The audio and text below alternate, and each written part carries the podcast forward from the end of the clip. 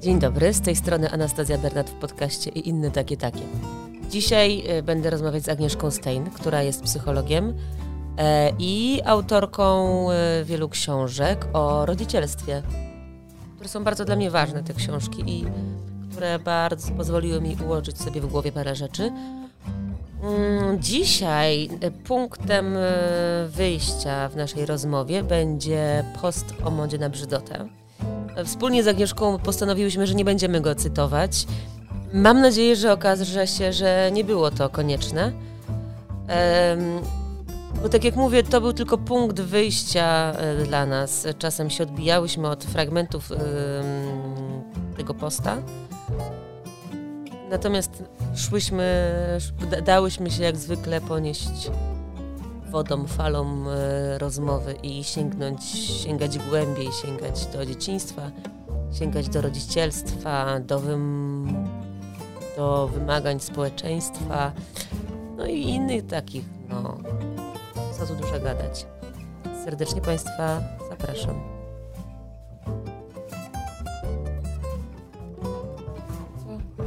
Żebyś nagrywania nie zapomniał. Włączyłam już. Że jak czerwone jest, to znaczy, że włączyłaś, tak? Tak. Okej? Okej. Znam wszystkie fakapy, które da się, wiesz... Nie znasz wszystkich? Nie, wszystkich Nie. nie. ale wiesz, te niektóre znam, bo już je zrobiłam, nie? Nie znasz, na przykład tutaj można mieć ciszone. A, już, ale to? właśnie tak było, ściszone. No, a już nie jest. No tak, czyli tam to było... Ja każdą, z każdą rozmową coraz mniej fakapów popełniam, ale jednak sure. tutaj jeszcze ten... No dobra, E, to gadamy. gadamy.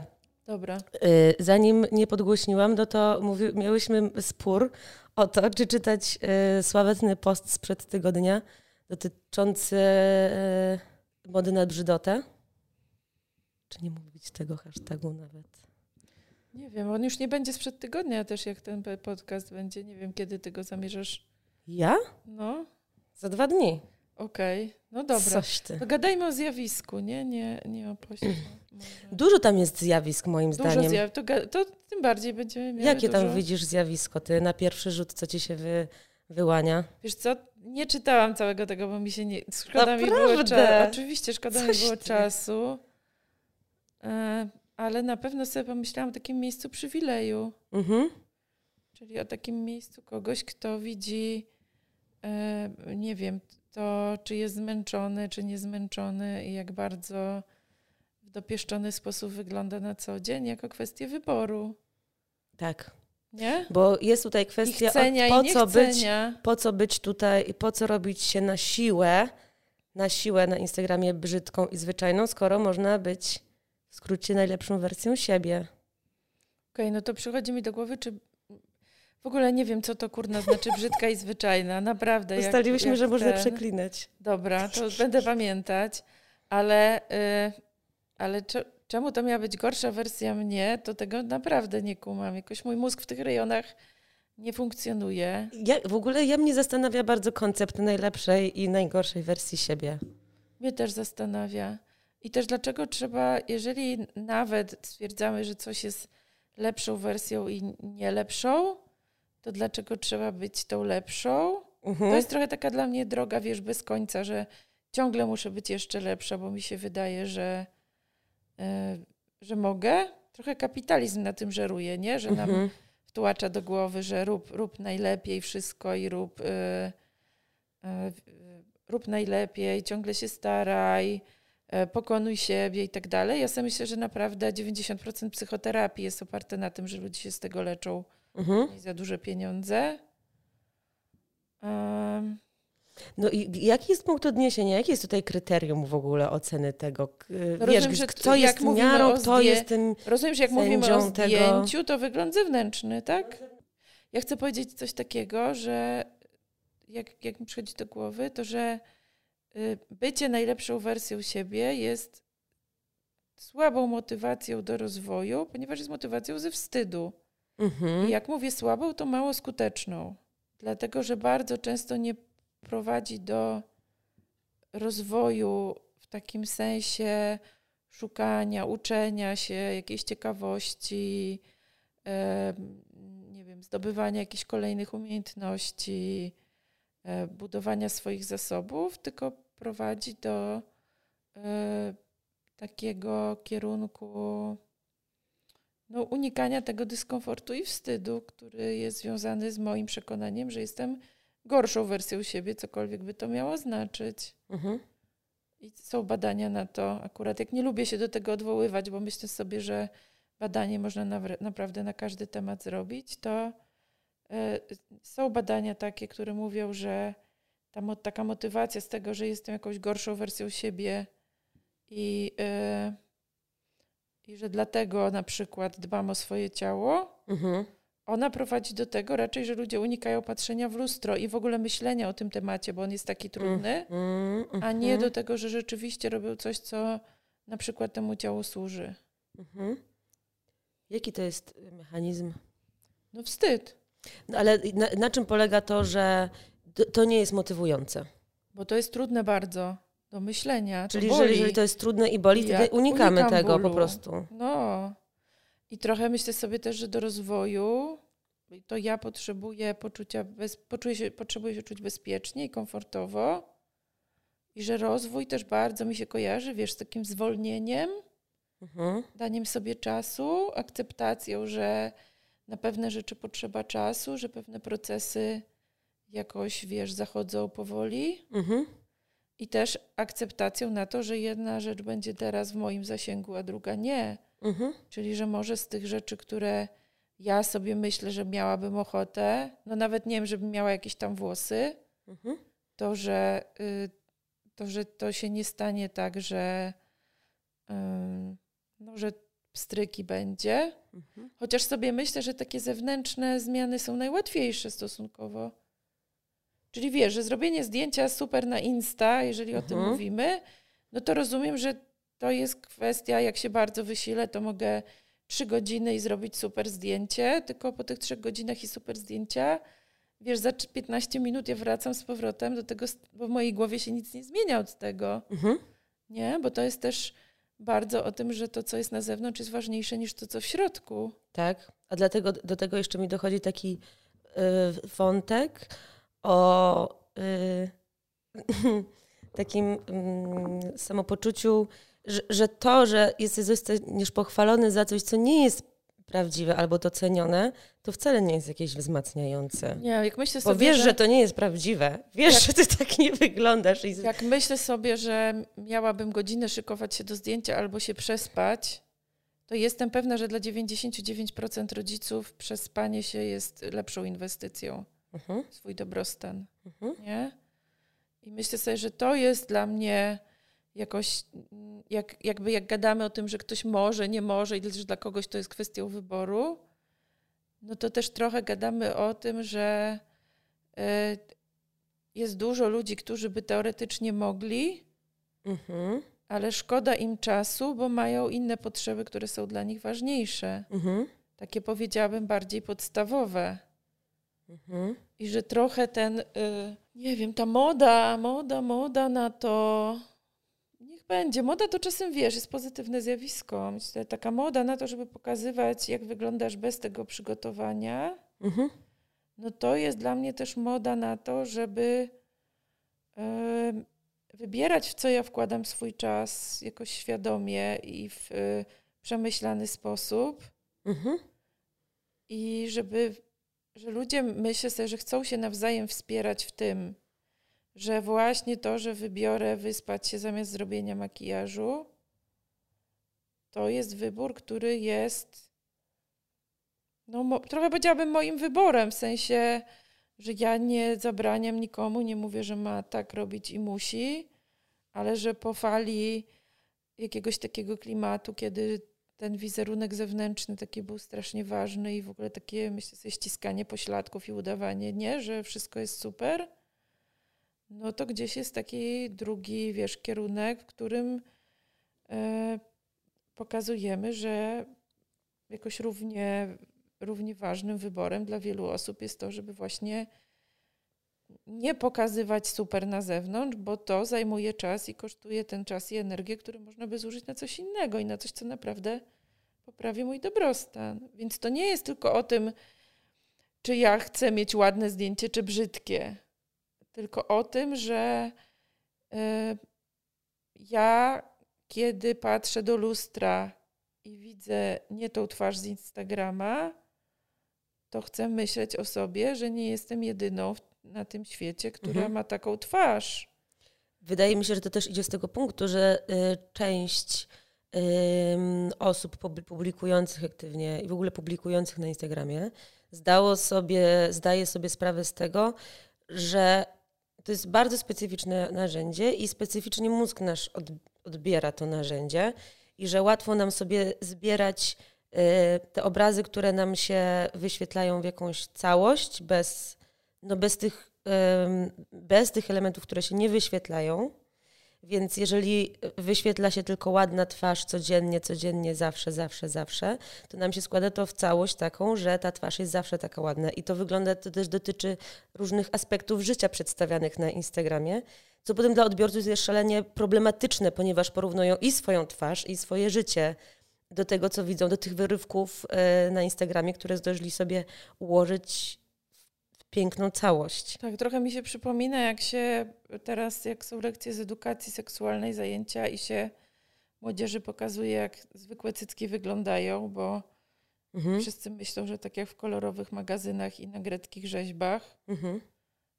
No i trochę, że przychodzą takie czasy, że my musimy jakoś chyba robić zajęcia, żeby zobaczyć, jak normalna twarz wygląda. Na pewno już potrzebne są zajęcia, żeby zobaczyć, jak normalny brzuch wygląda.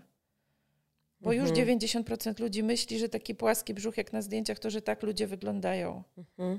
A moje znajome, różne fizjoterapeutki położne mówią, że to jest fizjologicznie niemożliwe. W sensie, że to jest.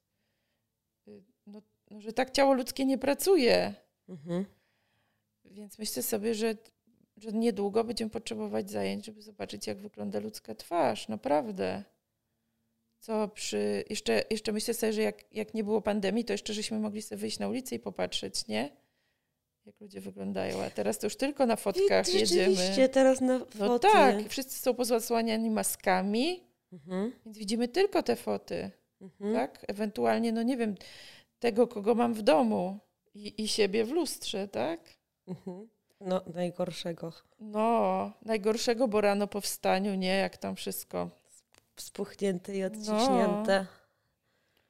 No. Więc, więc, myślę, że to naprawdę w tym, w tym, wiesz, że to jest kolejny, kolejny jakaś kawałek do tego, jak ważne jest pamiętanie, że ludzie po prostu ludzie wyglądają i tak jak wyglądają, a nie tak jak na tych obrazkach wszystkich. Mały, mała jest jeszcze taka rzecz, którą odkryłam ostatnio, że ludzka twarz zupełnie inaczej wygląda niż w ruchu i generalnie niż jak, jak robisz sobie selfie stara, robiłam ostatnio to z moją przyjaciółką, zrobiłam sobie selfie i ja mówię, stara, czy ja tak wyglądam? Ona mówi, nie, nie, a to wszystko takie, mam jakieś takie zapadnięte oczy, wielkie wory, takie surowe, jakieś takie rysy, no w ogóle, wiesz, choroba.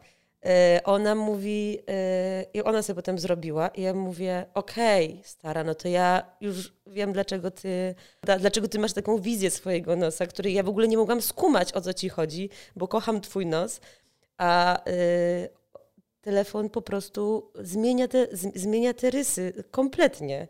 Więc nie też... masz realistycznego oglądu siebie, nie widzisz, jak twoja twarz interesująco też pracuje w świetle i z mimiką.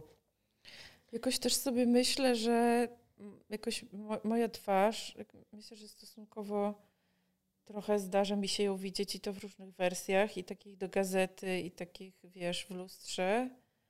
No to myślę sobie, że jednak twarze innych ludzi są dla mnie ciekawsze i w ogóle ja nie, jakoś nie kumam tego, nie wpatrywania się w siebie, ale też. Mm, nie, nie wiem, czy to jest na temat i w ogóle, ale też jak widzę takie, wiesz, jak czasem na przykład na Instagramie chcę kogoś obserwować i jak widzę taki profil, w którym właściwie ktoś ma tylko swoje zdjęcia, które się prawie niczym nie różnią mhm. i, i postuje te kolejne posty, w których są kolejne jego zdjęcia, tylko własne i nic mhm. więcej, to myślę sobie no, no, no nie potrzebuję po to, wiesz, y, kolejnych treści dostawać, żeby tylko widzieć, jak ta osoba o milimetr inaczej wygląda niż mhm. poprzedniego dnia. Mhm. Nie? I myślę sobie, że my w ogóle jakoś się strasznie skupiliśmy na patrzeniu i oglądaniu. No takie to jest, takie to jest właśnie też to medium, takie specyficzne. No, nawet czasem wiesz, nawet chcesz, rzeczy. chcesz wpisać jakąś treść, to, to czasem nie, nie wiadomo co wstawić, a jednak to y, okazuje się, że jest przyciągające oglądanie y, czyjegoś zdjęcia. No mnie nie przyciąga, więc Na jakoś ciebie ty nie mówisz, przyciąga. że jest przyciągające. No, w jakim a- sensie jest Tara, przyciągające? no pa, nie widzisz tych liczb? Setek tysięcy. Ale ja nie wiem, czy te liczby są z powodu polubień. zdjęcia, czy one są z powodu na przykład, nie wiem, treści. No to, no to są, no, myślę nie, sobie, są z powodu przypadku- zdjęcia, bo są, z, że zdjęcie przyciąga, a potem też, a potem treść. Ale to zdjęcie to jest tą samą twarzą, Mhm. ciągle tą samą. Albo sylwetką Naprawdę? na wakacjach, albo gdzieś. To ja jestem jakaś z kosmosu. nie Jesteś, kolejny nie, raz. Nie kolejny. Mnie to w ogóle nie przyciąga. Jak widzę tą samą też. twarz, to w ogóle nie mam, se, nie mam ochoty czytać, co tam jest pod Tak. spodem napisane. Ja też Myślę tak sobie, mam. Znowu? Ja też tak mam, ale wydaje mi się, że to jest, tak, y, wiesz, kolejny etap u, uczenia się jakiegoś nowego y, medium przez ludzkość. co, a, a nie masz też takiego poczucia, że pewne przekonania kreują, pewne działania i te działania wzmacniają te przekonania? Przykład mogę prosić? No wiesz, że na przykład mamy takie przekonanie, że ta taka piękna twarz to przyciągnie ludzi, Mhm. więc robimy tą piękną twarz, Mhm. jacyś ludzie się na to łapią, więc Mhm. my mamy poczucie, że to działa i robimy tego więcej.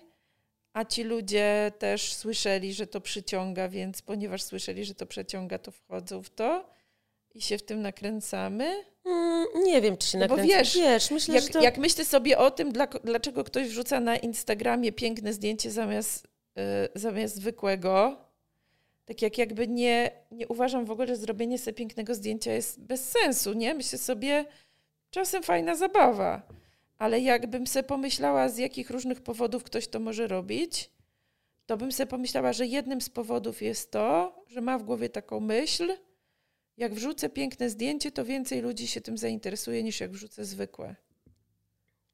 Tak, Prawda? ale jest to po prostu potwierdzone doświadczenie, potwierdzone doświadczeniem. No to ja nie jestem. To, to po pierwsze, zobacz, właśnie wzmacniam to, wzmacniam to, wierząc w to i robiąc to, wzmacniam to, No na pewno, tak. tak? A po drugie, właśnie myślę sobie, że jak zobaczę 500 piękne zdjęcie, to, to może właśnie jak wrzucę niepiękne, to może ktoś zauważy, że pojawiło się coś, bo nasz mózg bardzo reaguje na różnice. Mhm. nie? I na nowości, na, coś, na to, że coś nie jest tak jak zawsze. Więc chcę powiedzieć, że y, takie pójście, do, pójście za tłumem i pójście za tym, co wszyscy, właśnie jest y, małą strategią, wiesz, mało skuteczną Ale strategią na kochana, nie kochana, to już zostało dawno odkryte, bo Kiedy? między, tych, między tymi pięknymi zdjęciami No, co jakiś czas pojawiają się zdjęcia z trądzikiem na przykład. Takie naturalne, tak No zwane. i co? No i wtedy fajnie, bo y, oklaski są za to, że jesteś, za to, że jesteś szczera, naturalna i autentyczna. Potem jest znowu seria pięknych Dobra, ale zdjęć, a dobra, ten. dobra, to ja się chcę spytać, o jakich my rejonach Instagrama rozmawiamy, bo, bo takich, w których ja kurwa nie bywam. Pokażę ci to wszystko. sensie, Pokażę ci. W takim sensie rozumiem, że dla kogoś to jest sposób na życie, ale z punktu widzenia użytkownika jakoś, czy Pokażę ci to wszystko. to wiesz, że, że no jakoś chyba dokonuję świadomego wyboru, że ja w tych rejonach nie bywam i dobrze mi się z tym żyje i Tak. nie potrzebuję tego.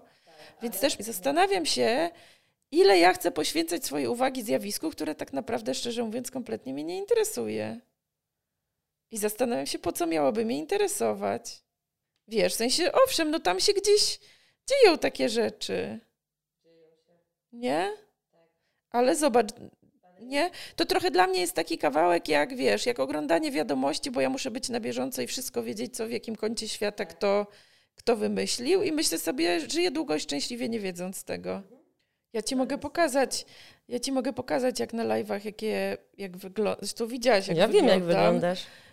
No i jak zdarzy się taka sytuacja, że ktoś to w ogóle komentuje, co też w większości sytuacji wydaje mi się jakieś w ogóle nie na temat, bo ja nie sprzedaję swojego wyglądu, tylko swoją wiedzę, tak? Mhm. Ale myślę sobie, że już jak nawet, to, to jest w tym jakiś kawałek też takich komentarzy, że o rany, dzięki, bo ja tak myślałam, że to wszyscy tak muszą pięknie, słodko i w ogóle i cudownie i prosto od fryzjera całą dobę. Mhm. Nie? Więc myślę sobie, Tak. że no, nie? No i tu ja, mi się, y, tutaj mi wchodzi kolejny, y, kolejny element wypowiedzi, czyli połączenie y, mody na brzydotę. Tu jest taki, taki wniosek, że moda na brzydotę powoduje to, że potem nastolatki chodzą spu- ze spuszczonymi głowami i są zasłonięte ze wstydu y, włosami. Ale poczekaj, poczekaj, bo nie zrozumiałam. Potrzebuję, potrzebuję żebyś mi powoli wytłumaczyła, bo Okej, ja nie rozumiem. moda na brzydotę Że, one się tak wstydzą, że nie są takie brzydkie? Wycieczka, nie, właśnie wycieczka zgarbionych nastolatek chowających się na zdjęciach za swoimi włosami czy rękoma. Bo bycie pięknym i wyjątkowym nie jest w modzie. Okej.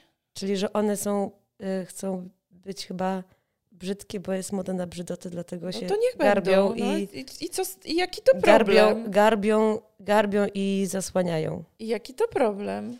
No, nie, żaden problem, natomiast wydaje mi się, że za, zas- z, że zasłania, wiesz, że jakby ten ciąg logiczny nie jest No logiczny. dlatego mnie zaskoczyłaś.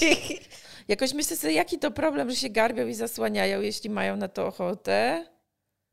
Nie? I jakoś bym się znowu zastanawiała bardziej, bo, bo wiesz co, cały czas rozmawiamy o tym, że są jakieś takie dwa kierunki. E, Jeden kierunek to jest taki własny dobrostan i sprawdzanie, czy ja się dobrze czuję Mhm. ze sobą. I drugi kawałek to jest takie spełnianie oczekiwań otoczenia. Raczej pokazywanie na, na zewnątrz, że mam się bardzo dobrze. Nie, pokazywania na zewnątrz tego, co inni chcą widzieć.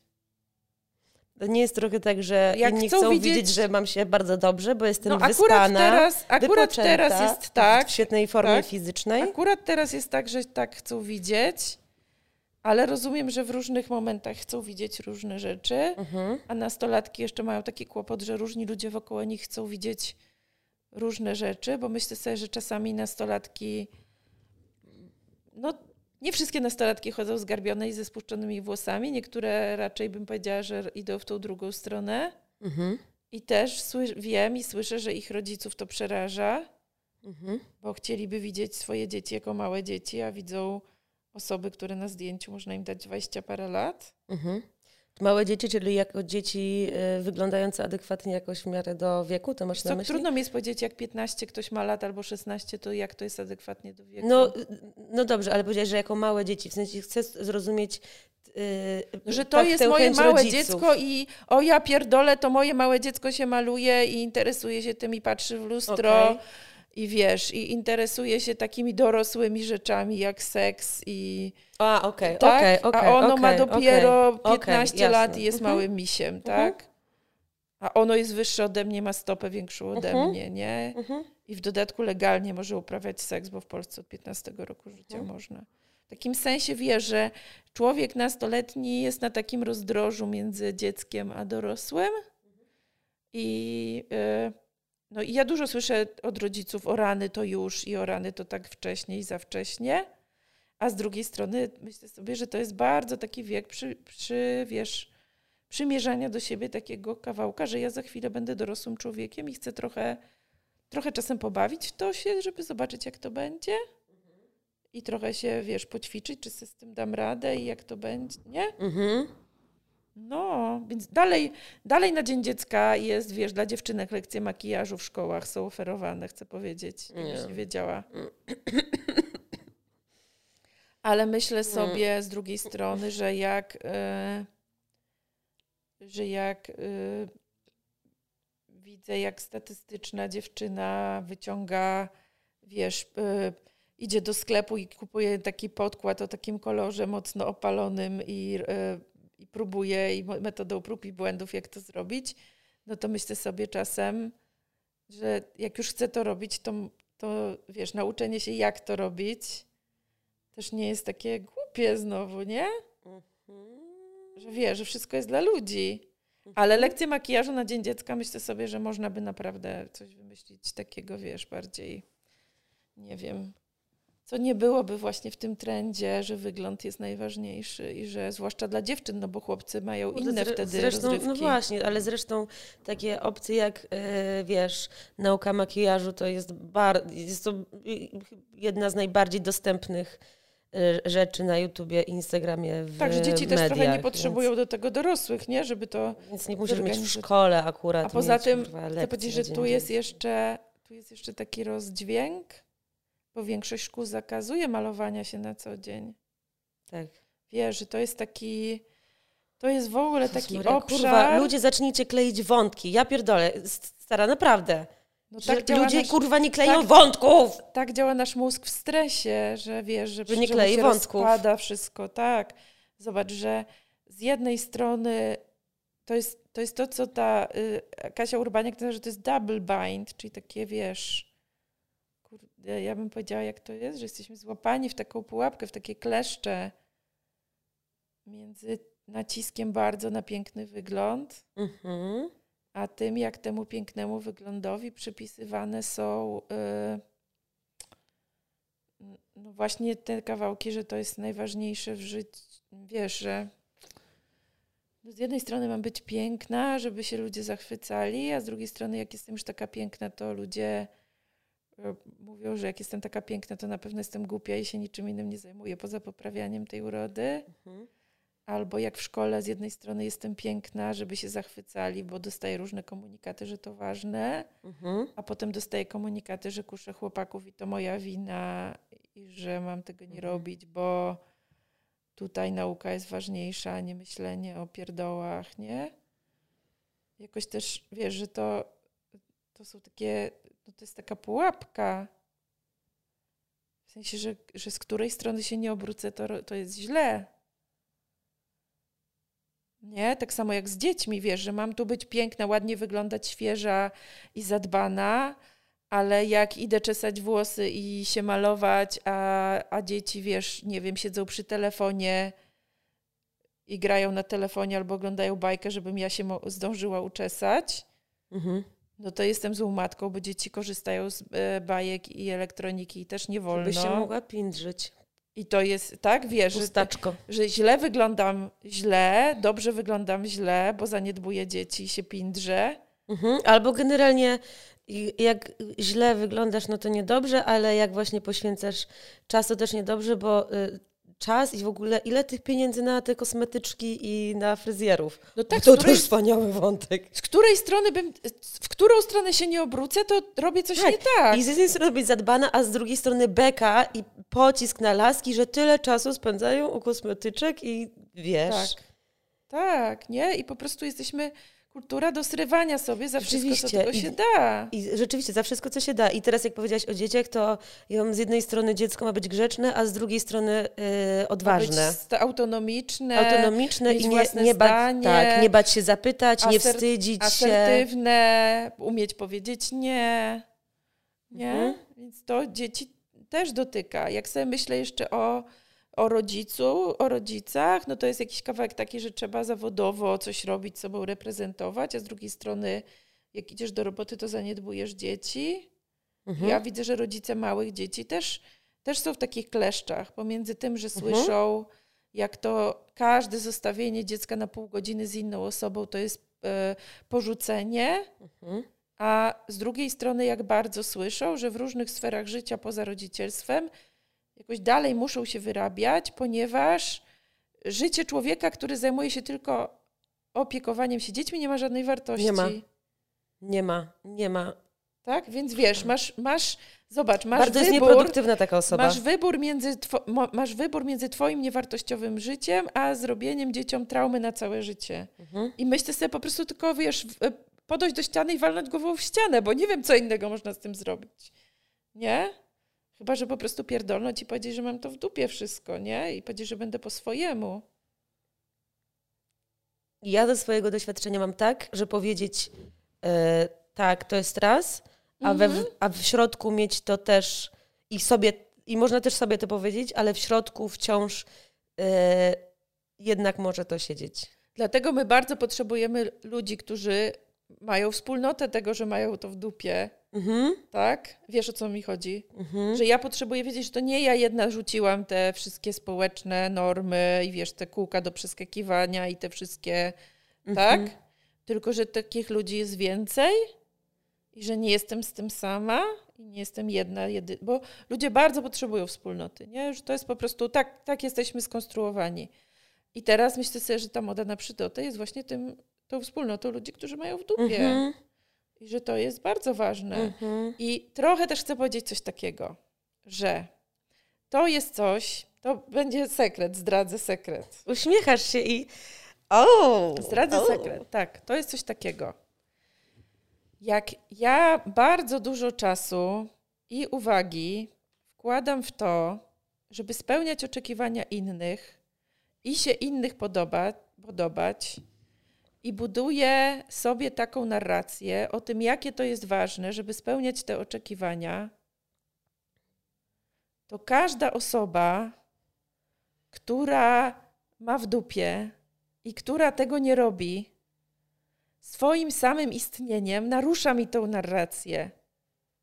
Mhm.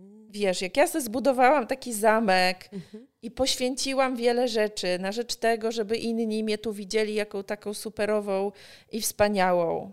I że to jest takie ważne. A ktoś przychodzi i w ogóle ma to gdzieś i w ogóle się tym nie przejmuje, to, to mi jest trudno utrzymać tą swoją konstrukcję i nie kwestionować jej i nie myśleć, że może ja ostatnie pięć lat spędziłam robiąc rzeczy, które nic z nich nie mam za bardzo.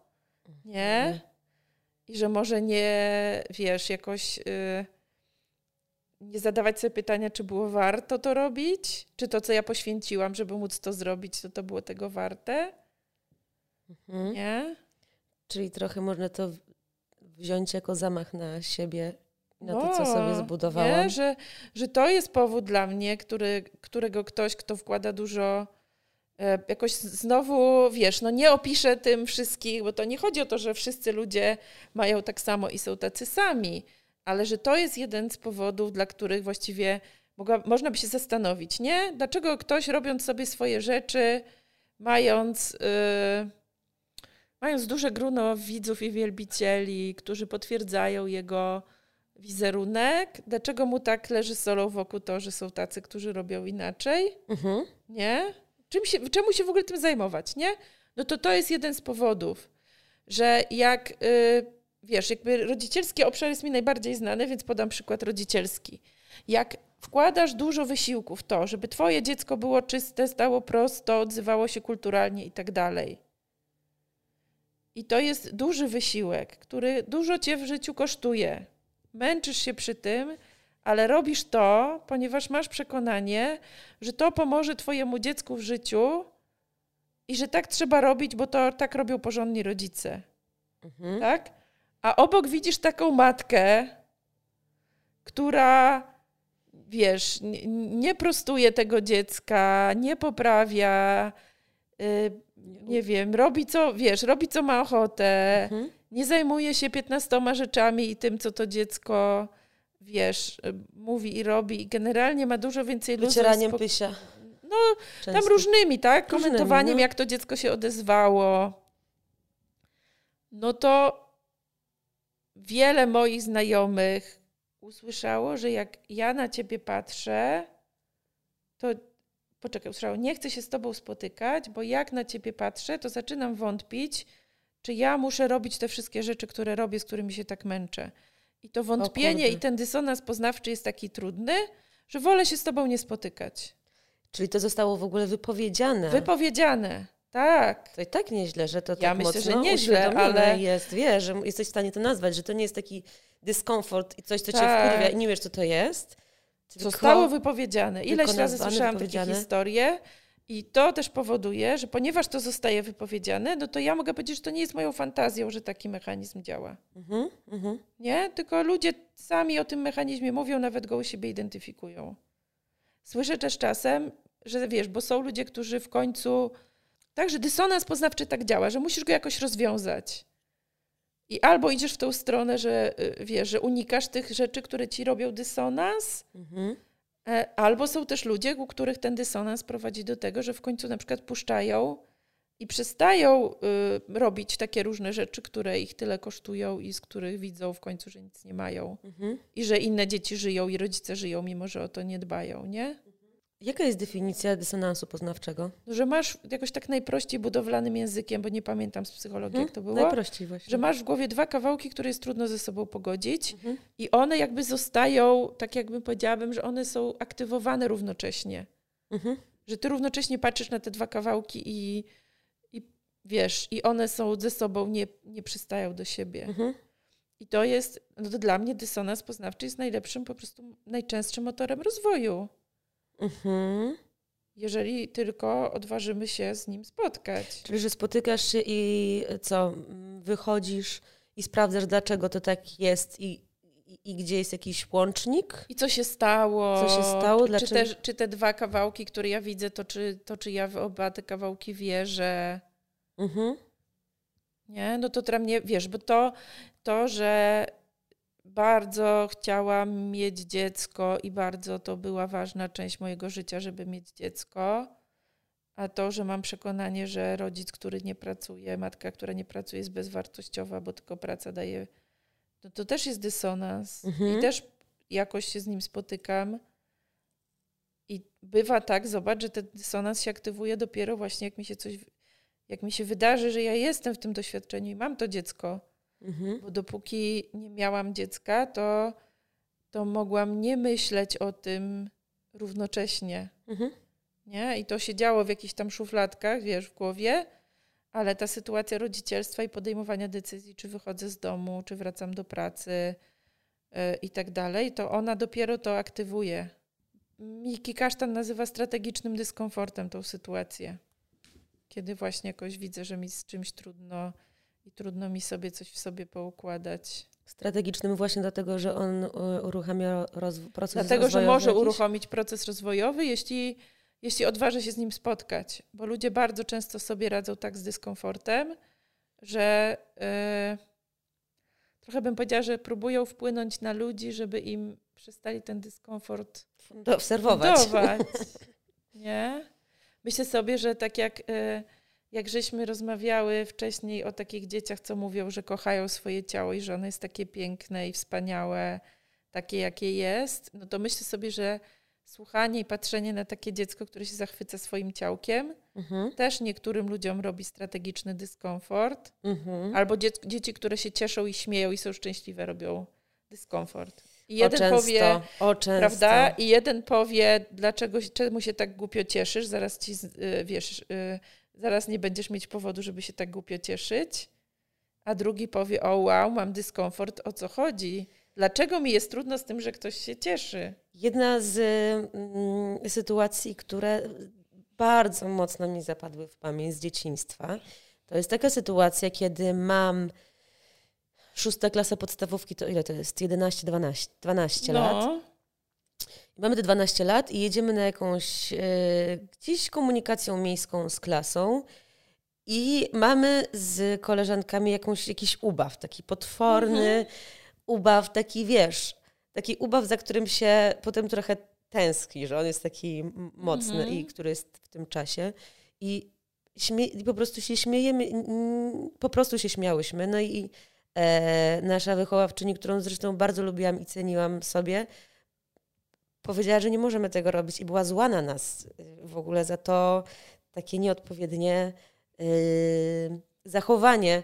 Yy, wiesz, ja też jestem yy, zwolenniczką tego, żeby zwracać uwagę na otoczenie, na boki i, i nie wpierdalać się ze sw swoją, być może taką ekspresją, jaką mam w tym momencie ochotę, bo czasem różne, na różne rzeczy miałabym ochotę w autobusie, ale ich nie robię, no bo wiesz, jest trochę sporo ludzi, którzy mieli, nie mieliby.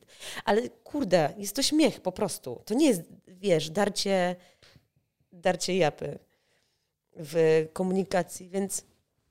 Mm. Czy to takie trudne, że dzieci się głośno śmieją?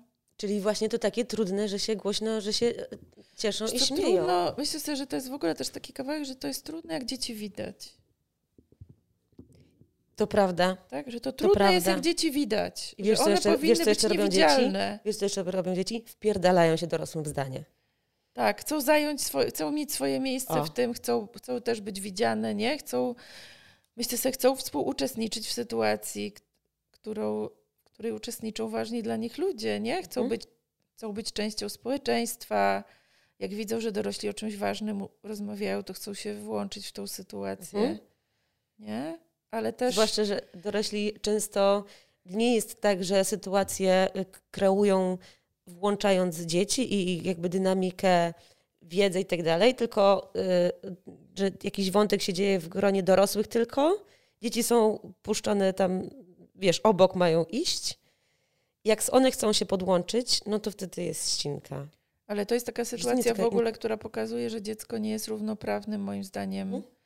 Jakimś członkiem społeczeństwa, dlatego że my bardzo często robimy takie rzeczy, że gadamy o różnych rzeczach, nie, które uważamy, że nie są przeznaczone dla dzieci. Gadamy nad głowami dzieci, tak jakby Mhm. ich nie było, Mhm. a jak dzieci to słyszą i się chcą włączyć, to mamy do nich pretensje. Bo ja myślę sobie, że jeżeli mam temat, w którym dziecko nie może uczestniczyć, to ja po prostu robię to wtedy, kiedy tego dziecka nie ma w pobliżu i naprawdę ono nie może uczestniczyć. Mhm. A nie wtedy, kiedy to dziecko idzie obok i ja zakładam, że ono powinno udawać, że nie słyszy, bo takie Mhm. jest jego miejsce. Mhm. Chcę wrócić do sytuacji w autobusie.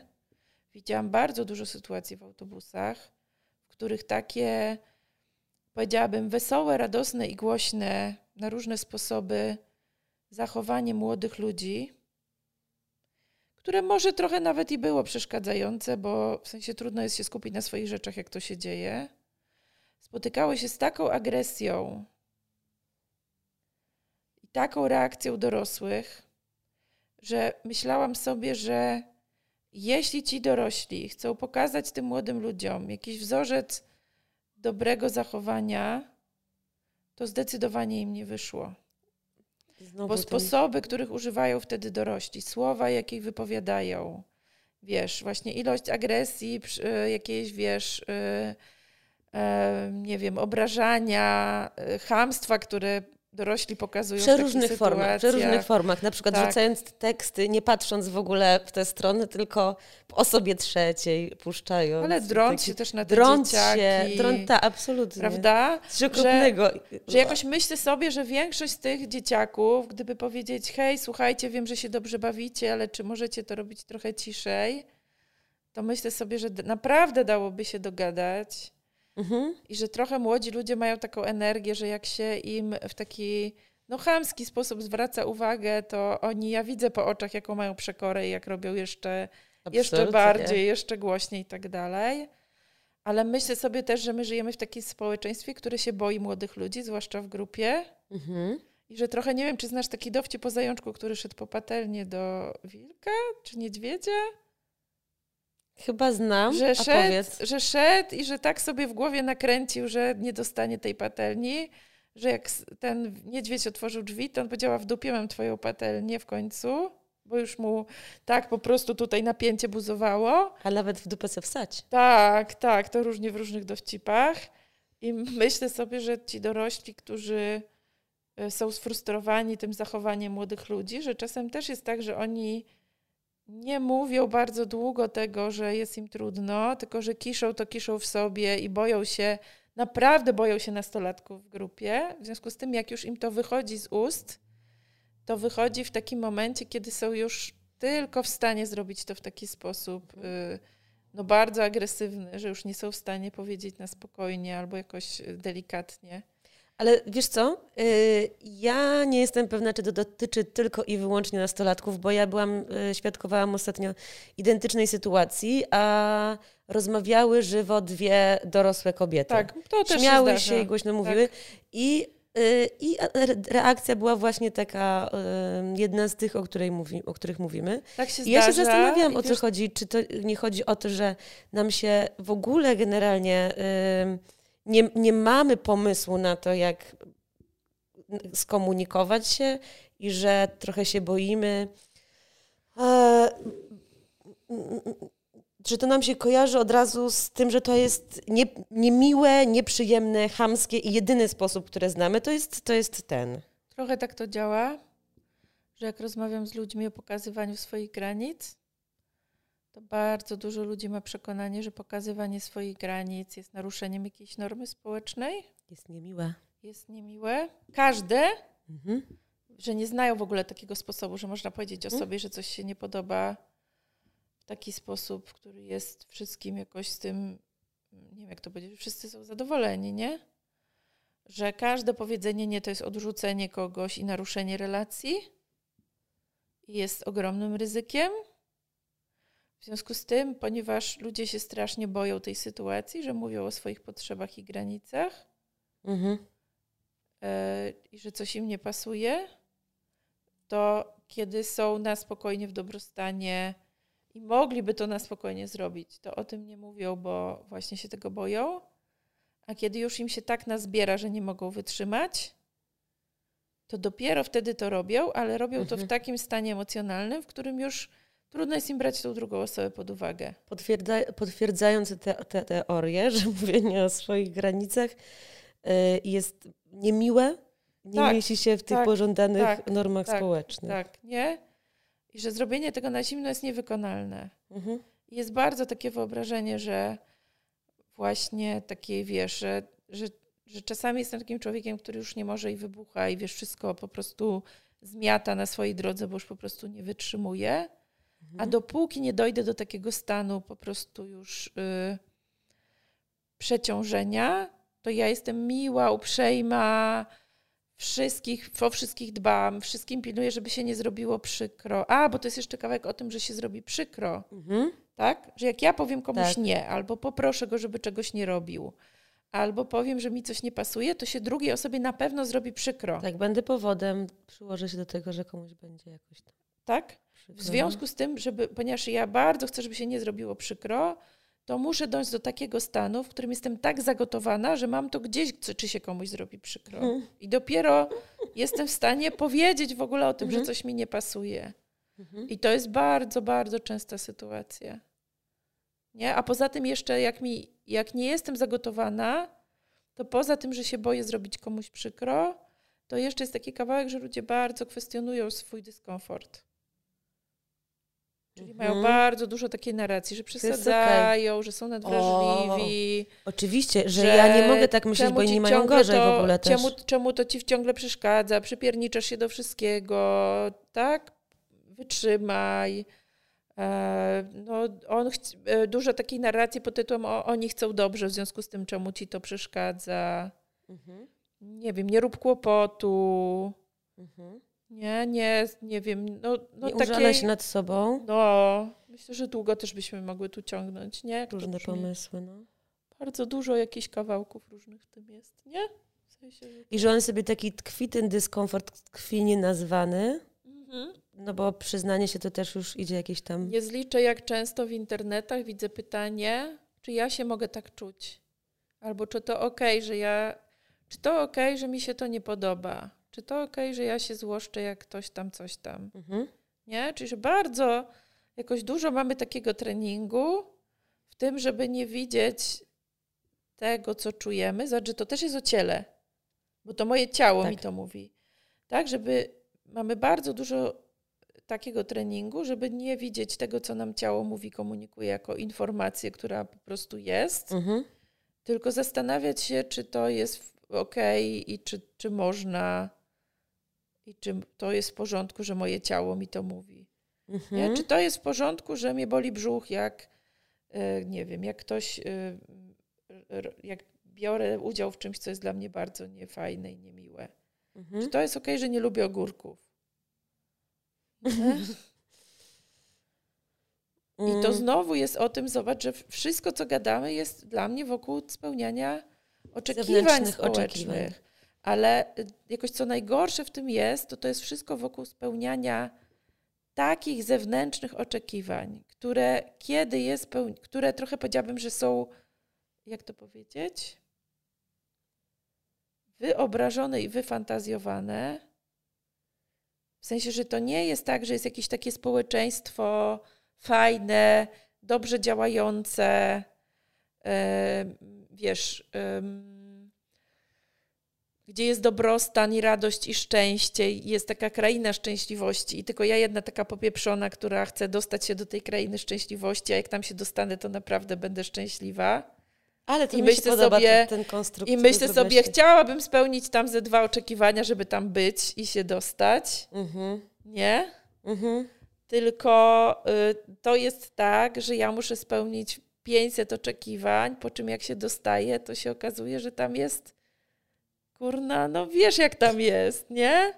I że ja dalej muszę i że ja dalej muszę spełniać te oczekiwania i właściwie nigdy nie jestem, cały czas jestem pewna, czy nie dam rady. Przypominają mi się takie badania ze studiów o dysonansie poznawczym. Jak, e, w Stanach jest takie zjawisko, że jak oni są w tych studiach, koleżach, to tam są takie różne bractwa, do których się trzeba dostać Mhm. i potem tam wszyscy są w tych bractwach, nie? No i są takie badania, że im bardziej e, naruszające, debilne i niekomfortowe rzeczy ludzie muszą robić, żeby się do tego bractwa dostać, tym, bardziej są bardziej, bardziej zadowoleni, że się do niego dostali, Fajnie. bardziej e, jakoś, wiesz, podkreślają sens tego, że się tam znaleźli Mhm. i bardziej w ogóle mówią o tym, jakie to jest, jakiego to wiesz, złapali za nogi, y, b- tak? Jak to się mówi, byka. że- Pana Boga. Pana Boga, że tam się znaleźli i Za są, rogi.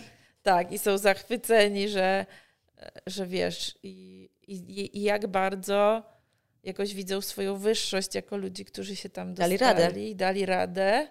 I to jest właśnie dysonans poznawczy.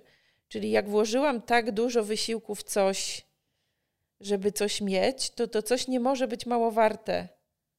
Mhm. Bo, pogo- bo wiesz, pomieszczenie tego, że ja tyle w to włożyłam i Mhm. tyle się na to napracowałam, z tym, że to naprawdę ma jakąś taką, wiesz, e, e, no, iluzoryczną wartość, jest po prostu mega trudne. Czyli to znowu jest o tym, co mówiłyśmy, że jeżeli, włożysz w budowanie na przykład swojego y, wizerunku, że to jest ważne i no to to bardzo wysiłku, trudno jest powiedzieć, że to- mogłabyś że w ten jest- czasie, no nie, nie- wiem, co że robić, tak. leżeć na plaży albo czytać nie? książkę. Nie? I, I taki sam byłby efekt na twój dobrostan, a nawet myślę, że lepszy. no. No. I chcę powiedzieć, że też w ogóle cały czas mi chodzi po głowie, jak bardzo w naszej kulturze, e, wiesz, mo, można zrobić taką, zrób, zrób kiedyś coś takiego, jak, słyszy, jak słyszysz dbać o siebie, to co pierwsze ci przychodzi do głowy? Mhm. Jak słyszysz, że ktoś dba o siebie, to co robi dokładnie? Co, co pierwsze ci przychodzi do głowy? Albo jak nie dba o siebie, co to znaczy? Co pierwsze przychodzi do głowy? I zaręczam ci, że jak napiszesz dba o siebie, to będzie fryzjer, kosmetyczka ładnie się ubiera, zwłaszcza u kobiet, a jak nie dba o siebie, to będzie też o wyglądzie. Ja to zrobiłam kiedyś u siebie e, Zrobiłaś. na No i Instagramie. co? Bardzo miałam dużo pięknych odpowiedzi. Na przykład? No takich, że y, słuchać siebie i traktować siebie z uważnością i masz empatią. specjalną grupę. Oczywiście, nie? że tak. Oczywiście, wyuczoną już. Oczywiście. Ale, ale wiesz, o czym mówię. Wiem, o nie? czym Wiesz, mówisz. o czym Oczywiście, że mówię. tak. Tak, ale dlatego... Że ja tak nie dbam o siebie, tak. nie? Ja myślę, że możemy porozmawiać o rzeczach typu, no nie wiem, fryzjer? Że rozumiem, że ja mogę to robić, żeby jakoś zadbać o siebie i zadbać o moje ciało, nie wiem, zrobić sobie przyjemność i tak dalej, Mhm. ale dbanie o siebie w ten sposób jest czymś innym niż dbanie o spełnianie oczekiwań innych. Że, że dbanie o to, jak mnie widzą inni, nie jest dbaniem o siebie do końca. E, I że jeżeli przychodzi mi do głowy taki pomysł, że dzięki temu, że ja to zrobię, nie wiem, ludzie mnie będą bardziej lubić, akceptować, albo ja siebie będę bardziej akceptować, jak sobie włosy zrobię. Że ja mogę chodzić do fryzjera, żeby o siebie zadbać, ale to nie jest po to, żeby. To nie jest dlatego, że z takimi włosami to ja siebie akceptuję bardziej, a z takimi mniej. Bo chcę powiedzieć, że jeśli siebie nie akceptuję, to mogę robić włosy, ile będę mogła, tylko i miała na to zasobów, Mhm. i dalej siebie nie będę akceptować. Że to jest droga donikąd. W sensie, jeżeli przychodzi mi taki pomysł do głowy, że zmienienie cokolwiek w moim ciele spowoduje, że łatwiej mi je będzie akceptować, to ja chcę powiedzieć, że to się nie wydarzy. Mhm. I dużo jest naprawdę, no, jakoś myślę sobie, że moja robota polega na tym, żeby oszczędzać ludziom pewnych procesów, jeśli tylko to jest możliwe, że naprawdę dużo ludzie potrzebują porażek, wiesz, w sensie dużo potrzebują tych, tych kroków, w których dążą do akceptowania siebie przez robienie różnych rzeczy ze swoim ciałem. I widzę, jak długi to jest proces i jak, i jak to jest tak, no, że to nie działa i to nie może zadziałać, że to się nie okay. wydarzy. I czasami jestem taką osobą, która mówi komuś, słuchaj, to, to nie jest akceptowanie siebie, że ja siebie akceptuję z włosami takimi, a z takimi nie. nie? Mhm. To jest dopasowywanie siebie do jakiegoś czegoś. Nie? A akceptowanie to jest akceptuję siebie taką, jaka jestem. Mhm. Z tymi trudnymi rzeczami, z tymi, którymi jest mi trudno i z którymi się sobie nie podobam i które są jakieś nie, wiesz, y, społecznie nie wiem, jak to powiedzieć, kontrowersyjne albo jakoś oceniane, nie? Że naprawdę biorę, przyjmuję do wiadomości 100% tego, jaka jestem tu i teraz. Bez żadnych warunków. To jest taki, tak, taki moment, kiedy chciałabym na chwilę jeszcze wrócić do jednego fragmentu z tego postu, gdzie ja wyczytałam, że y, autorka y, bardzo by chciała, żeby ludzie akceptowali siebie i widzieli swoją unikalność, unikatowość. Post był o wyglądzie, o tym, żeby dbać o siebie w tym znaczeniu, że wyglądać pięknie pod kanon, ale kończy się też tym taką intencją, że chodzi o to, żeby akceptować siebie. Okay. I tutaj przedstawiona jest trochę taka ścieżka, że od tego, jak wyglądasz, zależy, czy zależy, czy siebie akceptować. Tak, że to, że to wspiera. To się nigdy nie, to się nigdy nie dzieje. E, I nie, nie łączy mi się to znaczy z tym, z akceptowaniem z siebie i szukaniem swojej unikalności, unikatowości. Ale też zastanawiam się, kurna, co, co to znaczy szukanie swojej unikalności? Wiesz co, no ja myślę, że znajdowanie, znaczy y, obserwacja siebie, znajomość siebie, znajomość, gdzie ja mam słabszą stronę, gdzie mam mocniejszą, uznanie, po, po, jakby wiesz. Czekaj, ale my jesteśmy z definicji unikalni. Jakoś, no, Dokładnie. Odciski ale, palców mamy unikalne. Ale o tym mówię. Więc, więc o tym mówię, tylko że czasem o, mam wrażenie, jakoś... że nie, nie znajdujemy, nie myślimy o sobie w ten sposób, tylko o jakimś bycie, który ma dojść do jakiejś jednolitej, wyimaginowanej... To nie jest unikalność. Wiesz, jak doj, dojdziemy no wszyscy do... do... tego samego miejsca, to już nie będzie unikalność. I no do, dlatego na tym polega ten paradoks, rozumiesz? No. Jakoś ja sobie myślę też, że ludziom, jak słyszą słowo wyjątkowy albo unikalny, to bardzo się, my, bardzo się myli. Wyjątkowy w sensie, nie wiem jak to powiedzieć, jedyny w swoim rodzaju. Wyjątkowy w sensie lepszy. Ja mam taki obrazek, że tak na, na froncie w ogóle. Ale też chcę powiedzieć, że miejsce na froncie wcale nie jest takie do, dobre i komfortowe, bo ludzie się czują bardzo samotnie. Mhm. Że wiesz, y, trochę Brené Brown powiedziała, że między tym byciem na samej górze drabiny i na dole nie ma żadnej różnicy. Mhm. I to jest coś, co ja bym chciała, żeby, wiesz, jakoś, że czujcie się innym niż wszyscy inni ludzie i unikalnym i wyjątkowym, bez względu na tym, czy masz, wiesz, że to jest w jednej sekundzie masz taki pomysł, że jesteś taka wyjątkowa i najlepsza, a w drugiej, że jesteś inna niż wszyscy inni i, i że właśnie dlatego, że wszyscy, in, że jesteś inna, to jesteś samotna. To prawda. Nie, że to jest to, to jest to samo, dokładnie bycie w tym samym miejscu. Że trochę jak ja, wspólne człowieczeństwo, które jest częścią self-compassion, czyli trochę właśnie takiej akceptacji siebie, to, to, to jest też o tym, że ja jestem unikalna, jako połączenie różnych elementów, jedyne w swoim rodzaju. Nie ma identycznej drugiej osoby na świecie mhm. jak ja. I trochę tak jak doktor Sus, czy tam Zus, nie wiem jak go się czyta, mówił, że nikt nie jest tak, nikt nie będzie taki świetny w byciu mną jak ja. Mhm. Nie, ale że z drugiej strony te kawałki i elementy, z których ja się składam i te poszczególne jakoś, wiesz... Yy, nie wiem jak to powiedzieć, myśli, doświadczenia i tak dalej, że one nie są unikalne, tylko że są właśnie wspólne.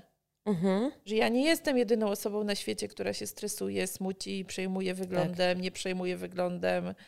E, nie wiem, chcę być akceptowana, nie chcę być jakaś tam. No po prostu nie, nie ma takiej możliwości, żebym wymyśliła coś nowego.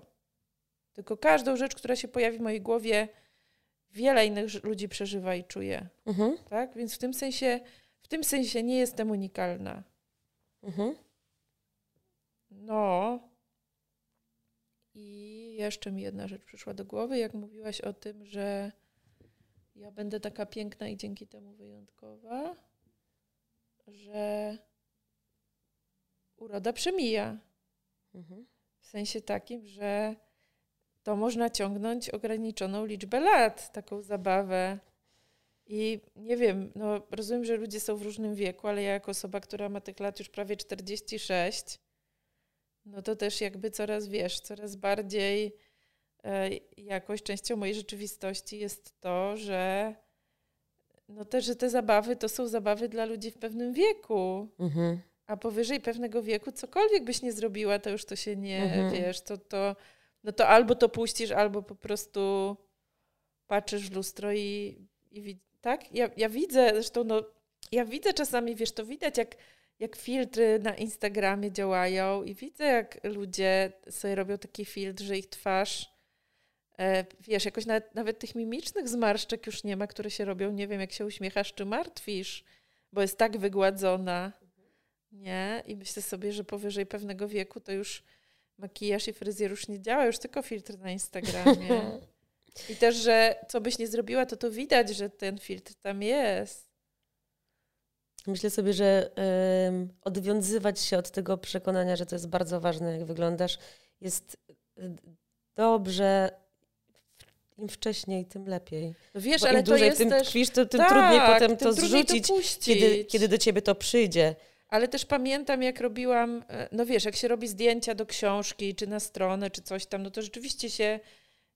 Nie, nie jestem jeszcze w tym, y, w tym miejscu mojego życia, gdzie po prostu sobie pstrykam fotkę, y, wiesz, w stylu moda na brzydotę i wstawiam. A może do tego dojdę, ale, ale na razie, póki, póki jakoś to zdjęcie robi ktoś, kto rzeczywiście się zajmuje robieniem zdjęć i, i wiesz, jak robiłam sobie zdjęcia w, to było właśnie do jakiejś książki, chyba i na stronę i e, no i to dwie godziny trwało zanim z, ze zrobieniem tego zdjęcia. Zanim- to wszystko Zanim nadałaś się do zdjęcia.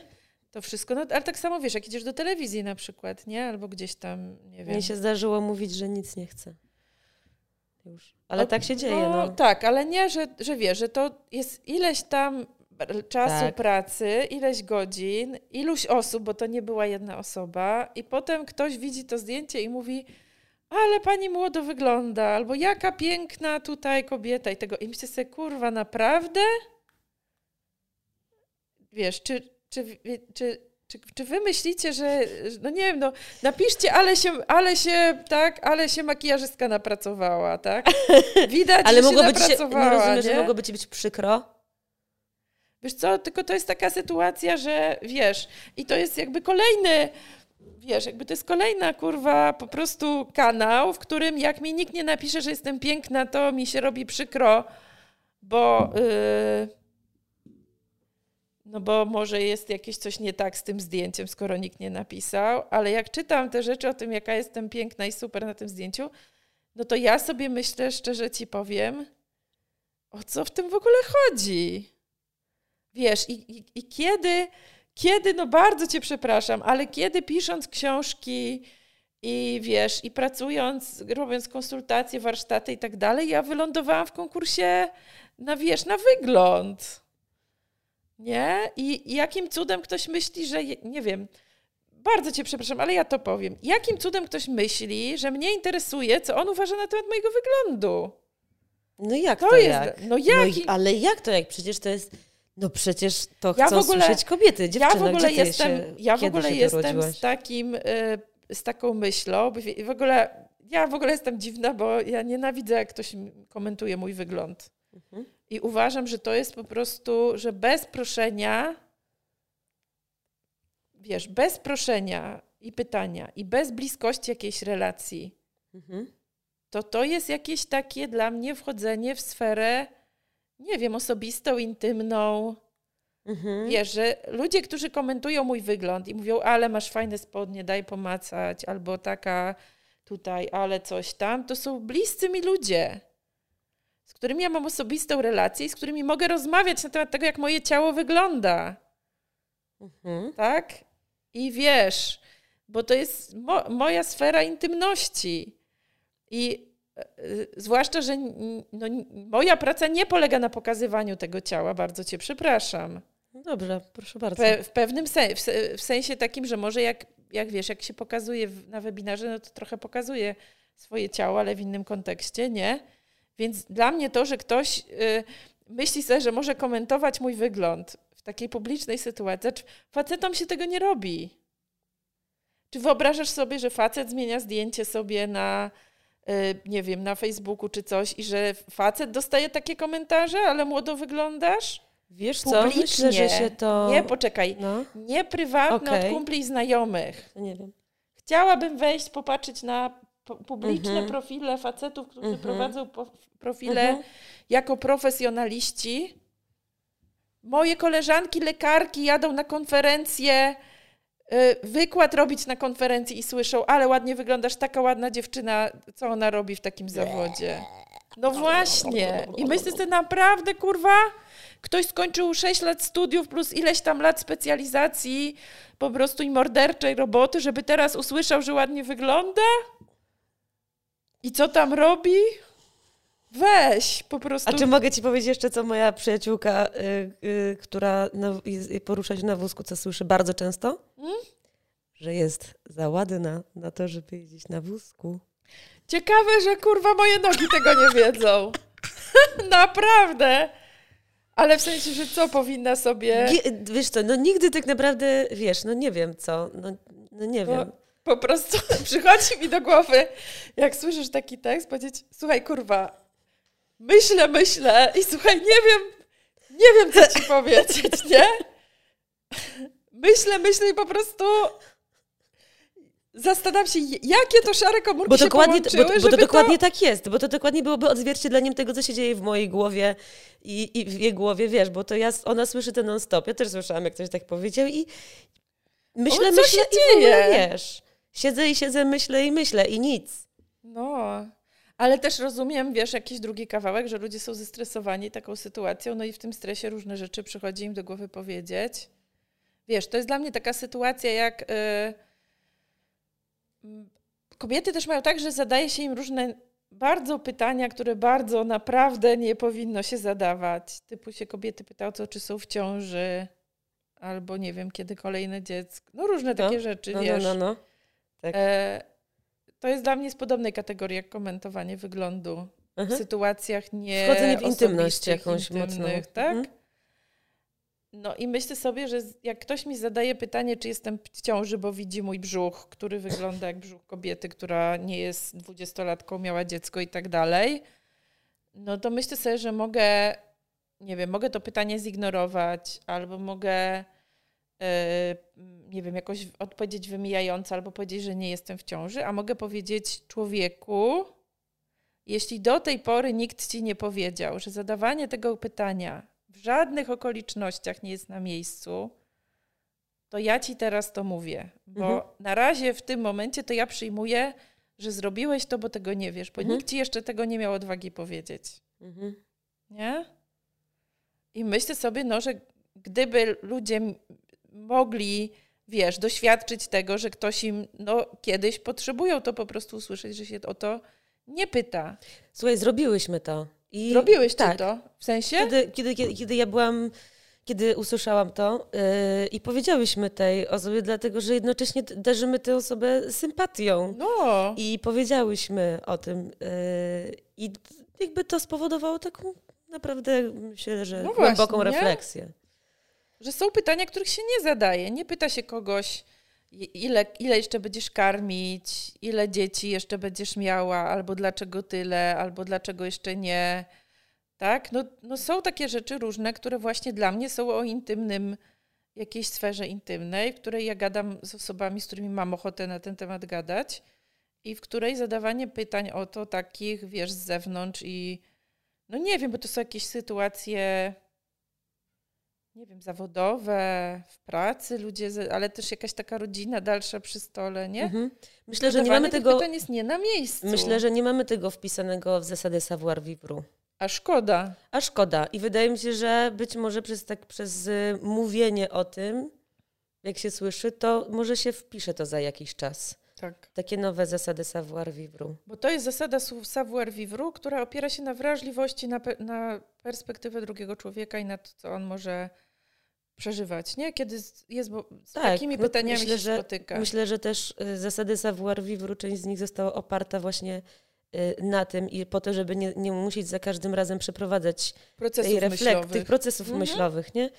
E, Tak, I że są się takie, to które się robią wpisać. nieaktualne, Tak. bo myślę sobie, że oparte są w tej chwili na jakichś takich pozorach, wyglądach i, i tym, No tak, że, jak, my, e, że według savoir-vivre sprzed kilku lat nie siedziałybyśmy sobie tutaj takie z nóżkami tak, i łokcie przy sobie na przykład, gołymi, nie? rozwalone. Czy I rozumiem, takiego. że zasada łokcie przy sobie ma sens, jak jest dużo osób przy stole i jak tym łokciem ciągle kogoś walę obok i wkładam Mhm. mu ten łokieć w talerz.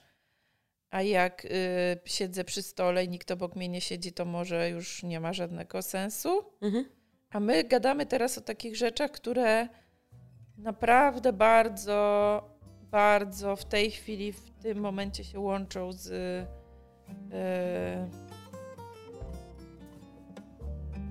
no z tym jakoś, jakąś taką delikatnością i wrażliwością na Tak. drugiego człowieka, nie? Kropkę bym, ja bym kropkę postawiła. Nie wiem, ile już gadamy. Już po prostu już mi się głowa gotuje. Właśnie, bo Uff, wiesz ile? Zobacz. no, półtorej godziny? Prawie, godzina O. 13. Prawda. Już naprawdę. Mój mózg się gotuje, to Bardzo dziękuję. Ja też bardzo nieodmiennie tobie mogę z tobą zawsze i o wszystkim, także kochana, wiesz. Bardzo dziękuję. Ale jakoś widzę, że pamiętam taką rozmowę o, o jakichś urodach, Miałyśmy dla ładne bebe. jakieś, prawda? Więc w ogóle w takim temacie często lądujemy jakoś. Tak, to prawda. No, to po, raz, jakiś po, raz, po raz kolejny. Także jeśli będziesz chciała kiedyś o czymś jeszcze gadać z tego tematu, to wiesz, zawsze. Tak mówisz? Fajnie. Dzięki. Dzięki.